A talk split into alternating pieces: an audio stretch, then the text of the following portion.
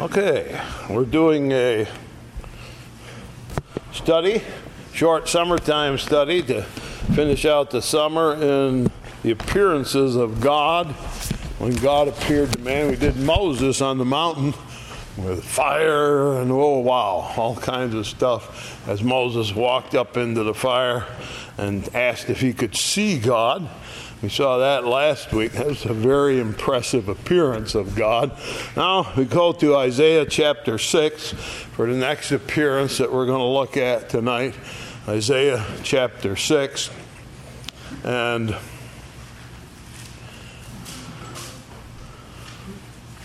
we have here an appearance of God that we're going to look at to Isaiah. Isaiah is a prophet. We'll look at a little bit about him in a minute so we'll know who we're talking about. Um, in chapter 6, we have where God appeared to Isaiah, and nobody knows how this happens.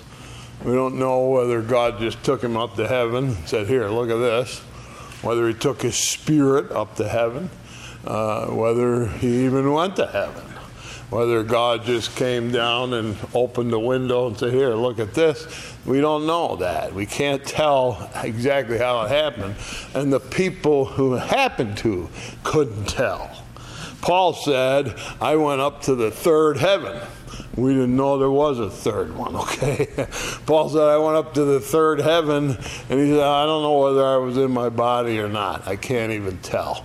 And so uh, when God wanted to appear, we're not sure what had happened. Is it a vision? Uh, did he take him up and show him? Uh, and, and so we're going to look at this appearance of God, but there's a purpose in it. We want to look at it. And in this uh, passage, there's amazing contrasts.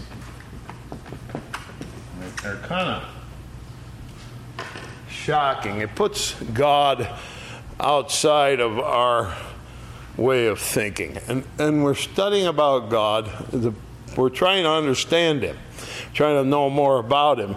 And the more we know, feels like the less we know. All right?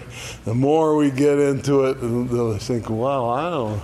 I can't quite imagine how this works. And so we're going to read just a little portion, then we're going to get into what he says and uh, try to figure out what's going on. All right, so Isaiah chapter 6, this will be our central passage. We're going to flip around a little. chapter 6, verse 1. In the year that King Uzziah died, I saw also the Lord. And we're going to stop right there. All right, and so he says, I want to tell you when this happened, when I had this sighting of God. He said it was the year that King Uzziah died. Now, let's go back to Second Chronicles. You got First, Second Samuel, First, Second Kings, First and Second Chronicles. You got Second Chronicles, chapter 26, almost at the end of it.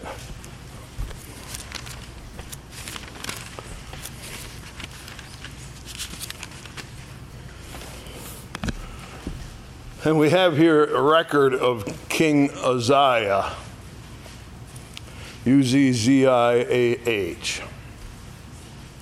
And I want to read a little bit about him because there's something very drastic that happened.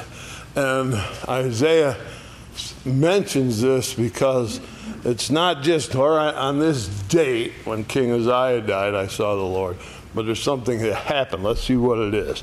All right, chapter 26 of Second Chronicles, verse 3. 16 years old was Uzziah when he began to reign, and he reigned 52 years in Jerusalem. That's as long as anybody.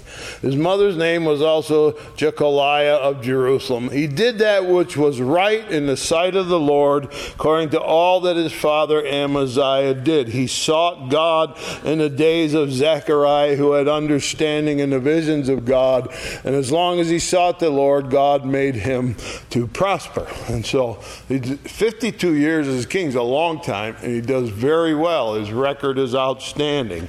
He does well. But then something happened down to verse 16. when he was strong, his heart was lifted up to his destruction. For he transgressed against the Lord his God, went into the temple of the Lord to burn incense on the altar of incense. All right, so in the temple, we're going to have to look at this tonight several times. We have two sections. This is the Holy of Holies, and they only go in there once a year, and the Ark of the Covenant is in the Holy of Holies. All right? This is called the holy place, and there's three things there. Uh, there's a table, and there's 12 loaves of bread on it, called show bread. 12 loaves of bread. Over here is a candlestick, all right, and that's lit all the time. And up here, there's a little altar. And the purpose of the altar is to burn incense. And so the only people that can go in here are priests. You have to be a priest to go in here. Other people go in there once a year as the high priest. Uh, he's the highest one. He can go in the Holy of Holies once a year. All right, but the priests are only allowed in there. And so Uzziah, he's of the family of David, so he's of the tribe of Judah. That's the ruling tribe. All right, Jesus was of the tribe of Judah, as he's going to be the king too. All right. So he's of the tribe of Judah, Uzziah. So he's not allowed to go and burn incense. But he's thinking to himself, I kind of got myself together. I'm the king. I think I'm going to go burn some incense. Verse 17. Azariah the priest went in after him with him fourscore priests of the Lord that were valiant men. So it was 80 of them going after him. And they withstood Uzziah the king. Said unto him, Appertaineth not unto thee, Uzziah, to burn incense to the Lord, but to the priests, the son of Aaron, that are consecrated to burn incense. Go out of the sanctuary, for thou hast trespassed. Neither shall it be for thine honor from the Lord God. And Uzziah was wroth and he had a censer in his hand to burn incense. He's got a little uh, uh, pot with fire in it. He's going to go and put incense on it and light it on fire. While he was wroth with the priest, the leprosy even rose up in his forehead before the priest in the house of the Lord from beside the incense altar. And so God strikes him with leprosy, and that would turn his skin all white.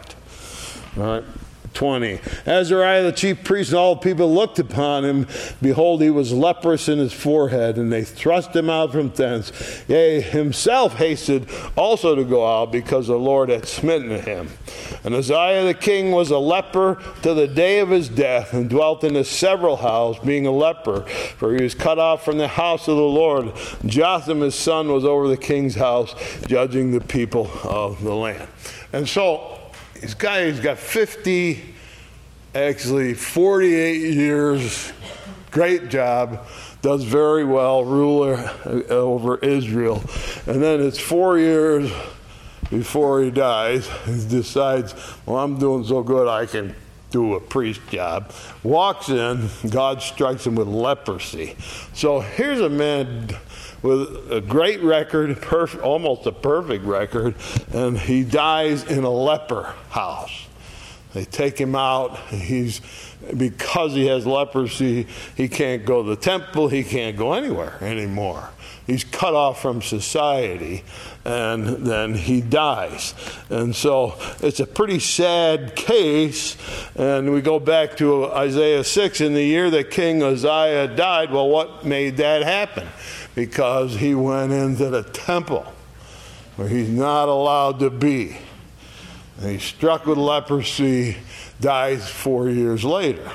All right, and so uh, he says something bad happened. King Uzziah died. Why? Because he went in to the holy place where he wasn't allowed to go. All right, so think about that. Keep that in your mind. All right, why did he die? Because he went in to the temple where he wasn't allowed to go. All right? Now, in the year that King Uzziah died, I saw also the Lord sitting upon a throne, high and lifted up, and his train filled the temple. And so we have a vision of God on a throne. And so he sees God sitting on his throne, which the throne of God is heaven. That's what where heaven is. It's called, even in places, the throne of God. It's the dimension that was created by God for his throne, where he rules from that place. And he said, in the temple, right? What do we got? The Holy of Holies and the holy place. He said, I saw God sitting on a temple, and his train, where he's got something that looks like clothes, and it goes down off the throne of God into the temple. And the thing about the temple, place where he sees this, is it's closed off with curtains. All right. Matter of fact, they were real thick, heavy curtains. They said that if they tied the curtain to two teams of oxen, they couldn't rip it. Try to pull it apart, they couldn't rip it. That's why everybody was so stunned when how what happened? It ripped in half when Jesus died. All right, very strong symbolism there.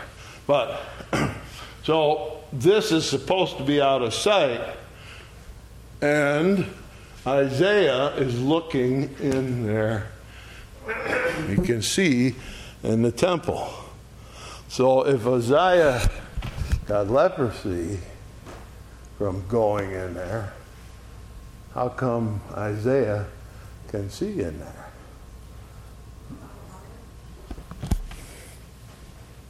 See, it's a contrast. You say, well, he's telling me Uzziah died. He was our king.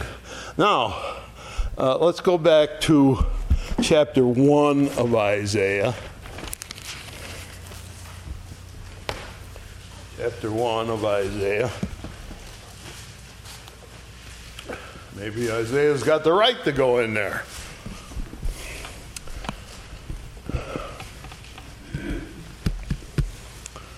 Chapter 1 of Isaiah and look at something. Verse 1. The vision of Isaiah the son of Amoz, which he saw concerning Judah and Jerusalem in the days of Uzziah, Jotham, Ahaz, and Hezekiah, kings of Judah. And so he has a long time where he ministers as a prophet, and he goes through these four kings. We know Uzziah was king for 52 years. It was a long time, all right? These other fellows had shorter reigns than that, but he's still prophet through all those times. Chronologically, where are you going to put him in the Bible? Well, you go to the little prophets, Hosea, you know the order, right? Hosea, Joel, Amos, Obadiah. All right? And so if Isaiah was chronologically there, he'd be after Obadiah. So it would be Hosea, would be one of the first prophets. Uh, in the beginning, God spoke through Moses. Later on, you get to the book of Judges, and God speaks to people uh, by giving them power to overcome their enemies. They're not really prophets, but they are. So in a way. People like Gideon and Samson overcome their enemies through the power of God. And then uh, along comes the time of prophets, where God's speaking to a person and telling them, You give a message to the people. And Isaiah is one of those, all right? And he's, he, his uh, ministry goes a long time. Now let's see what happens here verse 2 of chapter 1. Hear, O heavens, give ear, O earth, for the Lord has spoken. I have nourished and brought up children, and they have rebelled against me. The ox knoweth his owner, the ass his master's crib, but Israel does not know, my people doth not consider a sinful nation, a people laden with iniquity, seed of evildoers, children that are corrupters. They have forsaken the Lord. They have provoked the Holy One of Israel into anger. They are gone away backwards. Why should you be stricken any more? You will revolt more and more. The whole head is sick, and the whole heart is faint. He's talking about the nation of Israel. Sounds like they're a mess, doesn't it? He said, You're sick in the head. You're sick in head. And the reason he says is Israel doth not consider God. Six, from the sole of the foot even to the head, there is no soundness in it, but wounds, bruises, and putrefying sores. They have not been closed, neither bound up, neither mollified with ointment. Your country is desolate. And so the nation of Israel is ignoring God. He says, An ox knows who feeds him. And a dumbass can go and, and knows enough to go home, but my people won't consider, that is, they don't think. And most of the rebellion against God is of that nature. There are people who shake their fists, they get God away from me. But most people, uh, they just never, ever, ever think about God. They spend most of their lives not thinking about God, not considering. They never turn their minds that way. They totally ignore God and act as if He doesn't exist. Now, is that rebellion? Yeah, of course that's rebellion, okay. But they don't think of it that way because they don't think about anything think about what happens in their lives and what goes here and what goes there, but they don't think about God. And he's saying now the whole nation is in that condition. They refuse to think about God, and I'm sending Isaiah into that kind of atmosphere. And right at the point where a good king dies because he went into the temple now Isaiah gets to look, and who is Isaiah? Well, we think, we don't know this for sure, but we think Isaiah, we know he's of the tribe of Judah. Right? Which means what? He can't go in the temple either, right? He's, he's not Levi, that tribe. He's a tribe of Judah. He can't go into the temple. And we think that Uzziah who died from the leprosy, we think that was his uncle. That's what we think. it doesn't say that in the Bible, but we have historical records and things like that. And the general uh, opinion is that Isaiah was of the tribe of Judah. That is, he's a prince. All right? He's not anything to do with a priest but he comes from a princely background, and he's from the tribe of Judah. So he would have no right to go into there. And what do we find? He's looking in there. He could see in there. And he sees more than that. He sees God in a train or something that God is wearing. And I want to look at Psalm 104 because you wonder, what's God wearing? Well, let's see what God wears anyway. Psalm number 104.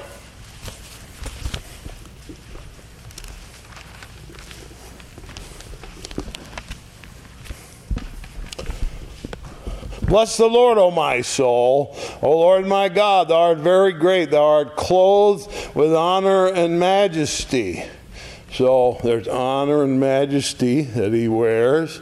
Who covers thyself with light as a garment, who stretches out heavens like a curtain, who layeth the beams of his chambers in the waters, who maketh the clouds his chariot, who walketh on the wings of the wind, who maketh his angel spirits his ministers a flaming fire. All right? And so he says, God for a garment wears light. God uses light like a garment, covers himself with light. Right? That's kind of pretty amazing. All right. and so he sees God. There's no explanation of what God looks like. Why would that be? You got no words to describe it. There's nothing you can compare it to. All right. Says I saw God sitting on the throne, and he wore light like a garment, and the train of it came right down into the temple. Now, in the temple here is the Ark of the Covenant.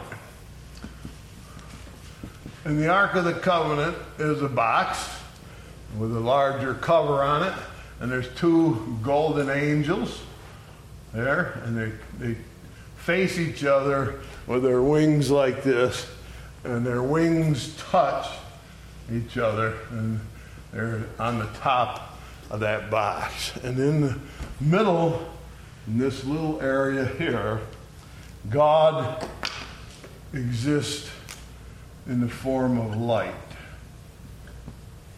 And so in the temple, in the Ark of the Covenant, on top of the box, there is light there, which is the presence of God as shown as light. All right? It's called Shekinah. You may have heard that before. The Shekinah glory of God, that is, he appears as light. And he said, I saw him on his throne, and the light is coming down into the Holy of Holies. And there is normally a light there. But his train filled the temple. So it's not just a little spot here on the Ark of the Covenant. This whole area is filled with majesty, the glory of God. And that's what he sees. And let's see verse 2, chapter 6. Above it stood the seraphims. Each one had six wings. With twain he covered his face, with twain he covered his feet, and with twain he did fly. And so there's some sort of angelic forms. Uh, they're called here seraphim. Uh, they're some sort of angels. We don't see them anywhere else except for here, around the throne. It's the only place we find seraphim mentioned in the Bible. Um, and he says uh, they are above, they are uh, standing above, he says, or that is, they're higher up over the throne of God. And they have six wings. And two of the wings they use to cover their face. They cover their face with two of the wings. They cover their feet, or more precisely, their body, with the other two, with two more wings. And then they got two wings that they use to fly. And so, what are they doing? Well, when they cover their face, it's a sign of uh, respect, or probably a better word is awe. They're awe stricken before God, and they can't look at Him, and so they cover their face as a matter of being uh, bowed down. Reverence would be a good word for God. Right? Why do they cover their body? Well, they're beautiful creatures. They're beautiful creatures. And they cover their body to be humble. So when a beautiful being covers himself, you know, say, well, if you're beautiful, show it. Right? That's what we do, right? We, well, maybe we try, okay? but uh, these angels are beautiful creatures. The word seraphim uh, means, actually means burning ones. They're called the burning ones, the seraphim. So they're fantastic creatures. And so they are covering their face in respect and awe of God. And they cover their bodies in humility because they wouldn't take away anything from God. And then he says they're flying. with the other two wings, and that is they are there to serve God. And, and he says, Go, they go so fast, it's like fire. Zoom. Zoom, zoom, zoom, zoom. It's like a streak of fire, all right? So they're called the burning ones, and they're floating over the throne of God, flying over and they're not being quiet. Verse 3 One cried unto another, said, Holy, holy, holy is the Lord God of hosts. The whole earth is full of his glory. That is, it's antiphonal. Now, if you're a musician, you may have heard of antiphonal, but maybe not. Uh, antiphony is when somebody plays something and somebody repeats it, like a call and an answer. And so these angels seraphim are up there and they're saying, Holy, holy, holy. Why do they say it three times? God the Father, God the Son, God the Spirit. All right? And so, holy, holy, holy is the Lord of hosts. The whole earth is full of his glory. What's it like down on earth? King just died of leprosy. All right? The king just died of leprosy. And they're wondering about his son. Course, they're wondering what, what's he going to do? What's his son Jotham, Uzziah's son, what's he going to do? And it's a very unstable time in Israel because there's forces coming out of the north Assyria, a very powerful nation, and they're moving down to take over, and Egypt is coming out of the south. And right between is who? Israel. And they're really unsure that Jotham can handle this, and so they're thinking, the king who was here for 52 years died in disgrace, and we don't know if his son can handle it. And God said, Here, take a look at this. Who's, what's going on? God's up there. Is he in control? Oh, yes. The whole earth is full of his glory. There's no problem. God is in control. All right. And so he sees these uh, creatures flying and what's it like? Verse 4 The post of the door moved at the voice of him that cried, and the house was filled with smoke. Right, so uh, they hear voice, and it shakes the foundations. Right? Some people say, You can talk loud, but Levi can sing louder. He can, but he can't shake the foundation. All right. He hasn't got that much. As I said, they shook the foundations of heaven, the posts of the doors, trembling at the voice. So, what's it like to look at that? I mean, all of a sudden, there's the temple where you can't go and it's filled with light and glory and God's on his temple and these creatures flying around him shouting back and forth and we think they actually sing back and forth and they're singing back and forth answering holy holy holy is the Lord of hosts. The whole earth is full of his glory. And all of a sudden Isaiah's looking into heaven. Wow nobody's ever seen that before Nobody's ever seen that before. And he gets to look up there and see that. And what's he think? Well, there's a contrast, of course. We always talk about the contrast here. And uh, Here's another contrast. Verse 5 Then I said, Woe is me, for I am undone, because I am a man of unclean lips, and I dwell in the midst of a people of unclean lips, for mine eyes have seen the King, the Lord of hosts. And so God is trying to teach us something about himself through these passages. And he's trying to teach Isaiah too. And Isaiah is learning real quick. All right. And so when we see God, and we get a view of God like Isaiah had, and here he sees God, all of a sudden he sees himself.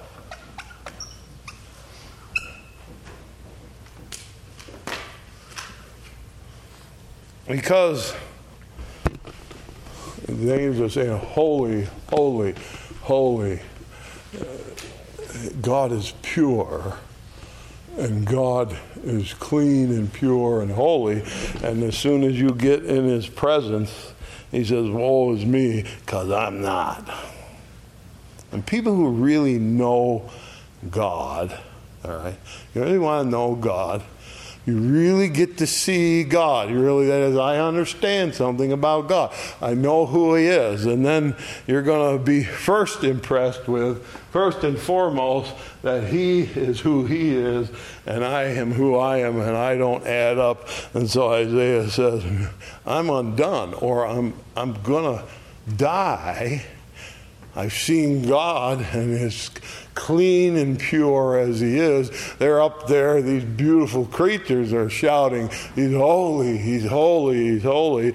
And here's little old me, Isaiah, and I walk in, and these angels' voices, and the, and the place is shaking from the sound of the voice. And he says, What about my voice? He says, I'm a man of unclean lips and I dwell in the midst of people of unclean lips. I guess the main key to our character is what comes out of our mouth. Okay? Main key. Who are you?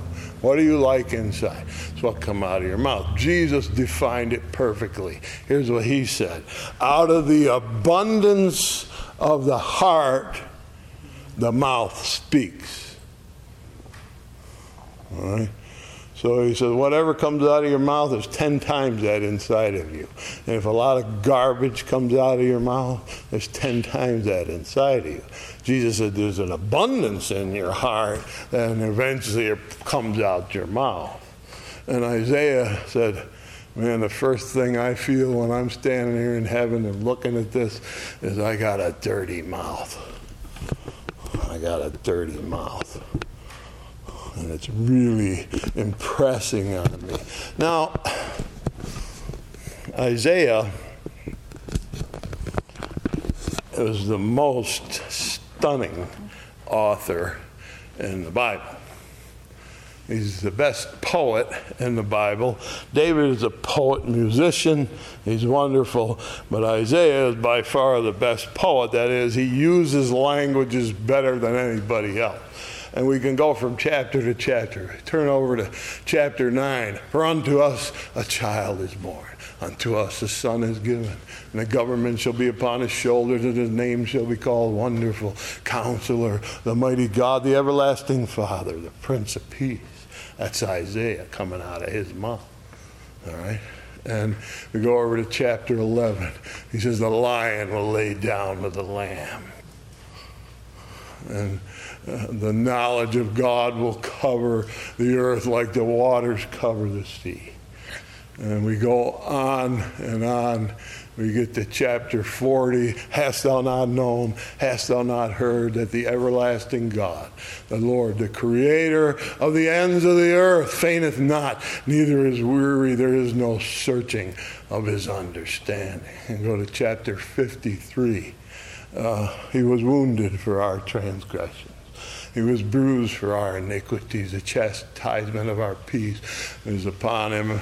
Uh, all we like sheep have gone astray. We have turned everyone to his own way. And the Lord laid on him the iniquity of all. And it goes on and on, and it gets higher and higher, higher and higher. And the language is superlative.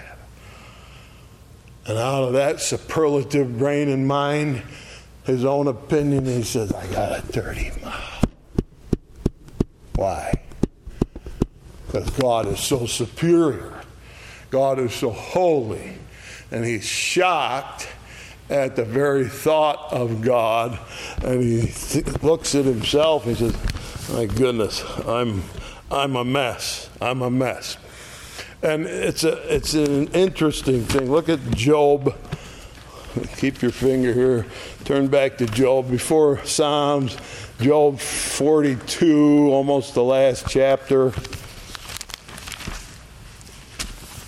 Job 42.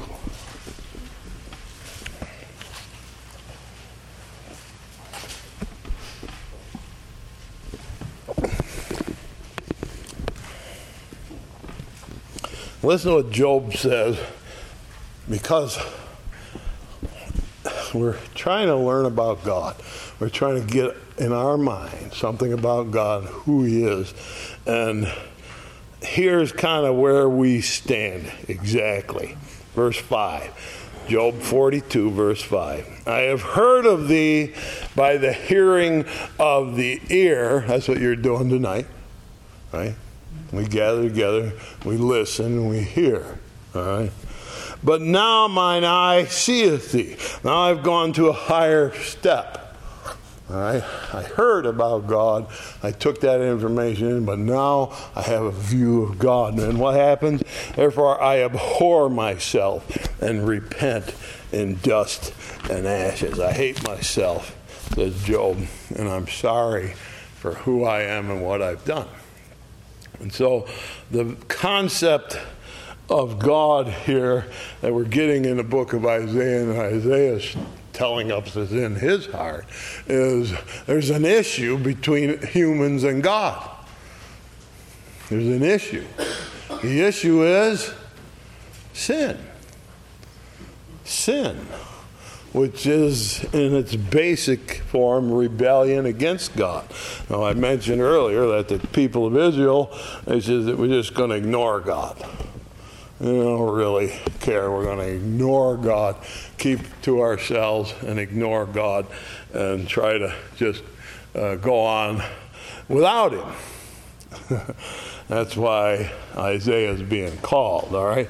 But he says, if you're. Uh, clean up your mouth. If you see God, you get a view of God like Isaiah did, it should be cleaning up your mouth. That's where it should show. Should show in the words that come out of your mouth. All right? And that's what he's teaching us. All right, so God has an issue with man. And the number one issue, and I was here before him, is what? Here's God holy power filling the temple. Everything all around is filled with the glory of God, and we're not so hot. We don't come up so well. We are sinners in rebellion against God, and we need His help. So let's see what happens. Back to Isaiah 6, verse 5. And I said, Woe is me, for I am undone. That it means I'm dying, basically. And that's what God said to Moses, right? If you see me, you will die. And he thinks I'm going to die because I'm a man of unclean lips. I dwell in the midst of a people of unclean lips. For my eyes have seen the King, the Lord of hosts. Then flew one of the seraphims unto me, having a live coal in his hand, which he had taken with tongs from off the altar.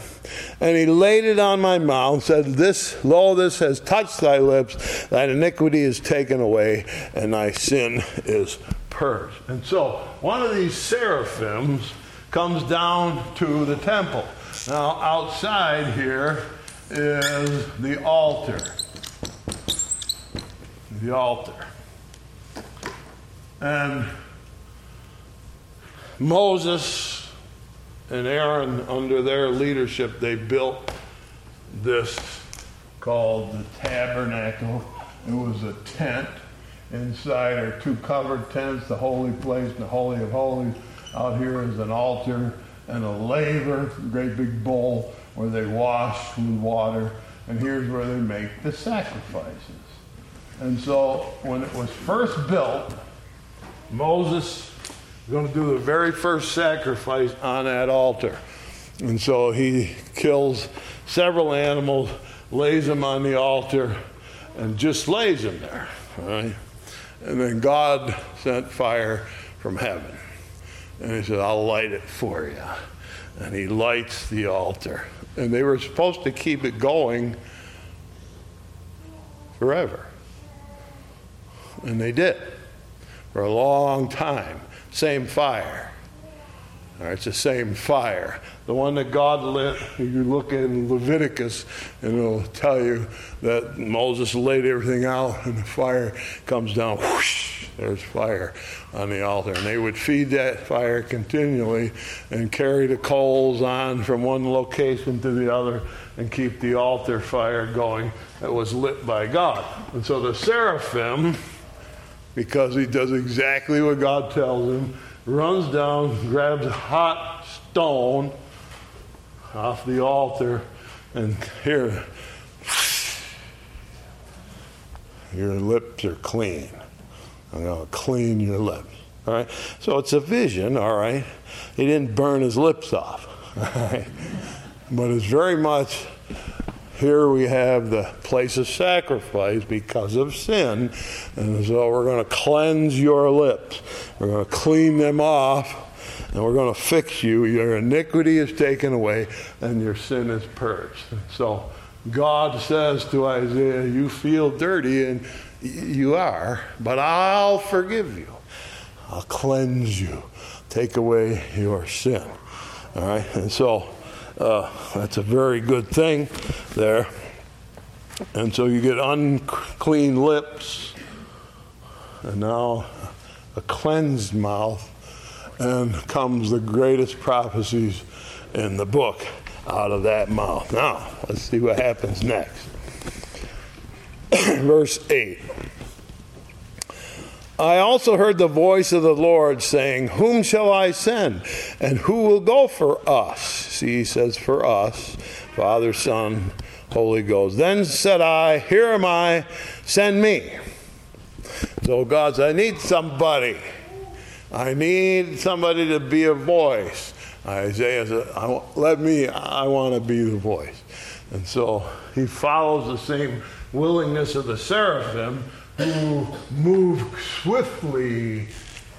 They fly like burning creatures to do God's will. And as soon as God says, I'm needing somebody, uh, Isaiah speaks up Send me. I want to go. I want to go. Do what? Do what? I'm looking for somebody. Send me. Do what? I don't know. and that's what it is to serve the Lord. You understand that? He says, I need somebody. And you don't say, What do you want, God? That's not what you say. You say, I'm willing.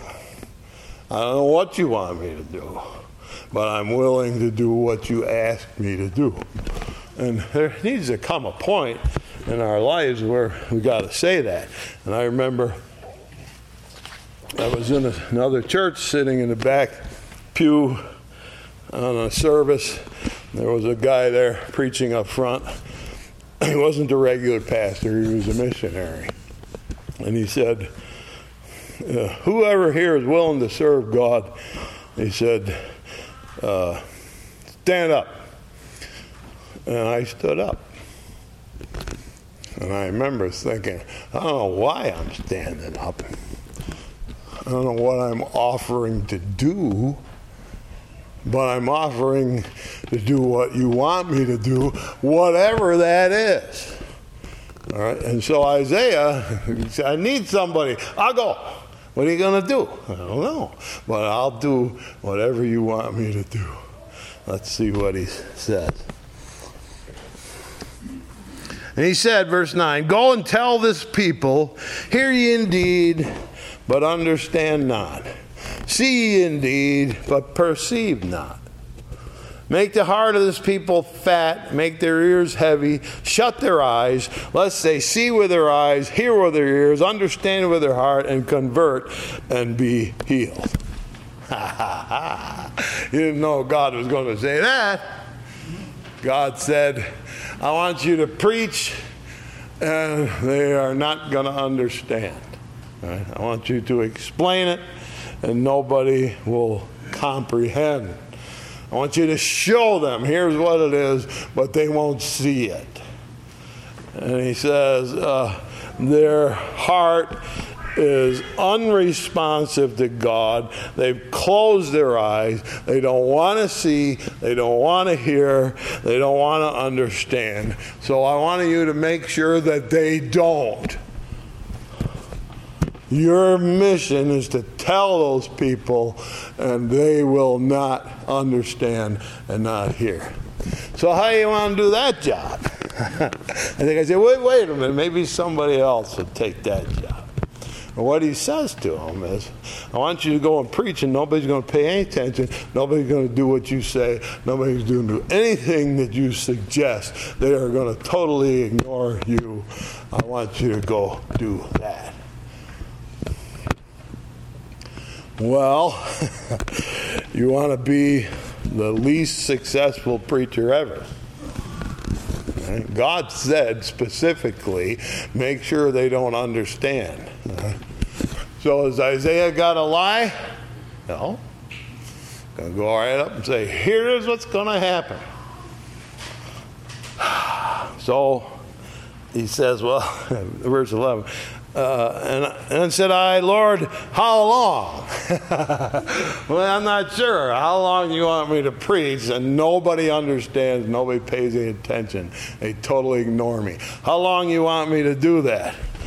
and he answered, Until the cities be wasted without inhabitant, the houses without man, and the land be utterly desolate. And the Lord have removed men far away, there be a great forsaking in the midst of the land.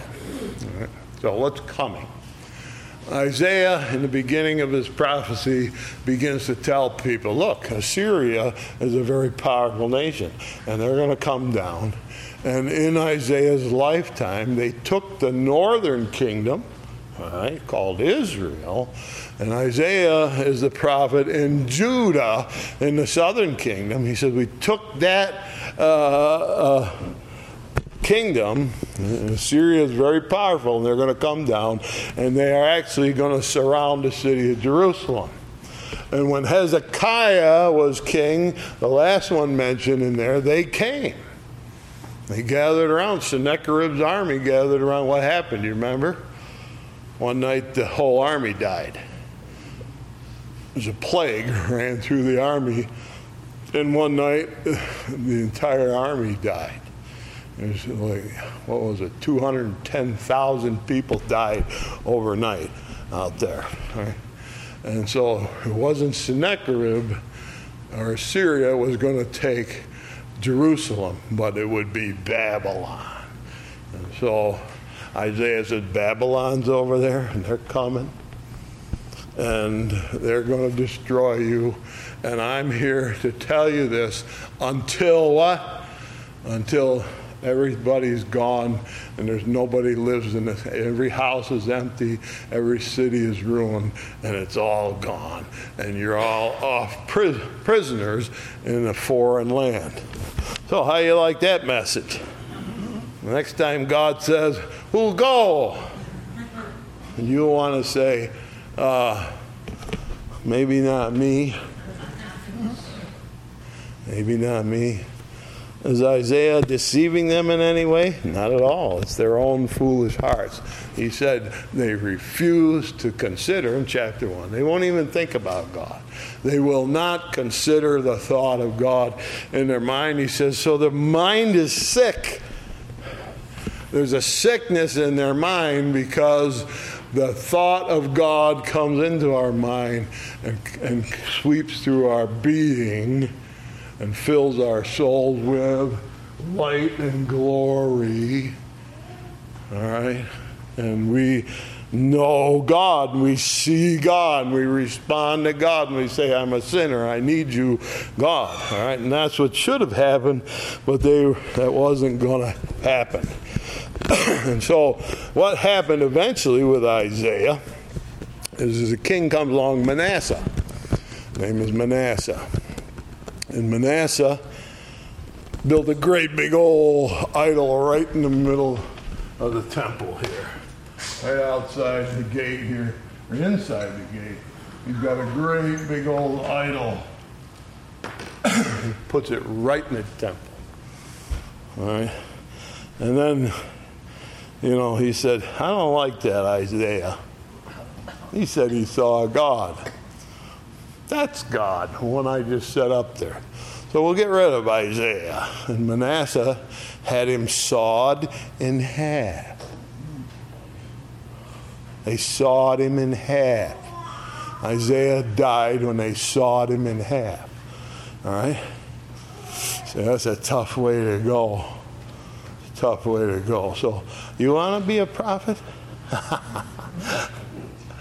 yes, you do, because there's a one verse you didn't read yet. Let's go back, Isaiah 6, verse 13.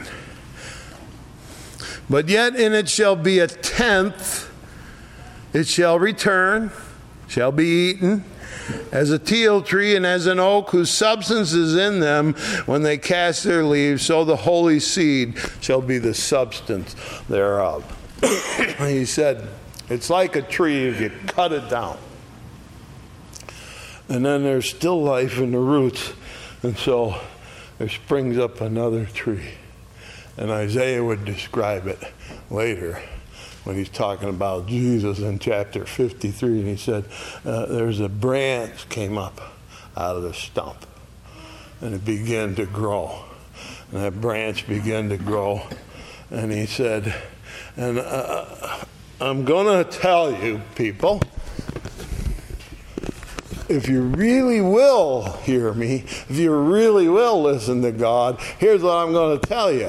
That all of a sudden, a child is born, a son is given, and the government should be on his shoulders. Who is he? Wonderful. His name is Wonderful. That's a great name. Counselor, the mighty God, the everlasting what? The Prince of Peace is coming. He's coming. That's who's coming and uh, what's going to happen to him? He tells us in chapter, I think it's 40, upon him is the spirit of wisdom and the spirit of understanding. And he's been anointed by God with the spirit of strength and power and might. And what will he do? Isaiah says he will uh, raise the dead, and he's going to heal the sick and open the eyes of the blind. And Isaiah keeps going on and on, telling about what's going to happen. And then uh, he'll say eventually, uh, there is a fountain open for sin. And over in chapter 55, if you're thirsty, come to the water. If you're hungry, come. Drink and eat all you want. There's no price. It's all free drink and eat, and then let your soul delight itself in fatness. And God told him it's going to be 10%. All right? It's going to be 10%, one out of 10. And so what happens? Yeah, it's true. They all got taken off to, to uh, Babylon. And the place was in ruins. 70 years later, they come back under Ezra and Nehemiah. They start to rebuild. All right? and the old men are crying. I remember the old beautiful temple in Jerusalem, and we're one we're building is kind of small. And another one of the prophets, uh, Haggai, said, "Don't, don't be fussing and whining about it. Jesus is going to walk in this one, not that one. This one. The master is coming. The king is coming, and I see him coming." he tells them, riding upon an ass, the foal of an ass. And he's coming, and he's coming. What's he seeing? He's seeing Jesus walking, come into Jerusalem on Palm Sunday. And so the prophets had this, and Isaiah is by far the best as he explains the coming of Christ. And he goes beyond that to the second coming of Christ. All right. And of the increase of his government, there shall be no end upon the throne of David, the order established, and he shall reign forever and ever. That's what came from Isaiah. So, see, when Isaiah got the job of talking to a bunch of people who were not going to listen, who refused to listen and hear, uh, he also got the job of uh, tell them there's a hope. Tell them there's, if they believe, there's a hope. And here's the hope Jesus is going to come, and the Messiah will come, and the lion will lay down with the lamb. You tell him, and tell him what? He, his soul was cut off. He made his soul an offering for sin. And so, this explanation that we have of Isaiah, he rises high with his mouth cleaned. He's seen God. He had his mouth cleaned, and out of that mouth come the greatest prophecies, most exciting ones there ever were. We did a series on Isaiah 40 through 63, I don't know, a couple of years ago. And we went from one high prophecy to another. And that's where, uh, in that chapters, is where he says, uh, uh, If you're weary, come. He said, Come. Uh, let their rest come. Uh, even the young man shall faint, but they that wait upon the Lord shall renew their strength. They shall mount up with wings as, we, wings as eagles. They shall run and not be weary. They shall walk and not faint. And so, in Isaiah, there's this shocking moment. He sees God. He draws back. I'm a sinner. And that's what we all must come to at some time. And sometimes people think, oh, God's good. I talk to him when I need him and let him know. But it's really, the issue is between you and God and me and God and who we are. We're sinful people. And when we see him, we really get a vision of God. We know who he is. And it's very much impressed on us, right, who we are and who we need to be. We need his forgiveness. And so, we have in Isaiah's view these contrasts, all right? God is holy. Isaiah is sinful. Right? God says to him, I want people to reject and die for what they're doing, but go ahead and tell them there's 10%. You could be part of that. And, and so he does. He's always the contrast. And he wasn't allowed to go in, but he was allowed. Uzziah died when he went in of leprosy, but he was able to go in and see the light of God streaming down from heaven into the temple. And that was his impression. All right, next week we'll go to Micaiah, who has a vision of God. And it's a very strange one. Take a look at that next week. Thank you.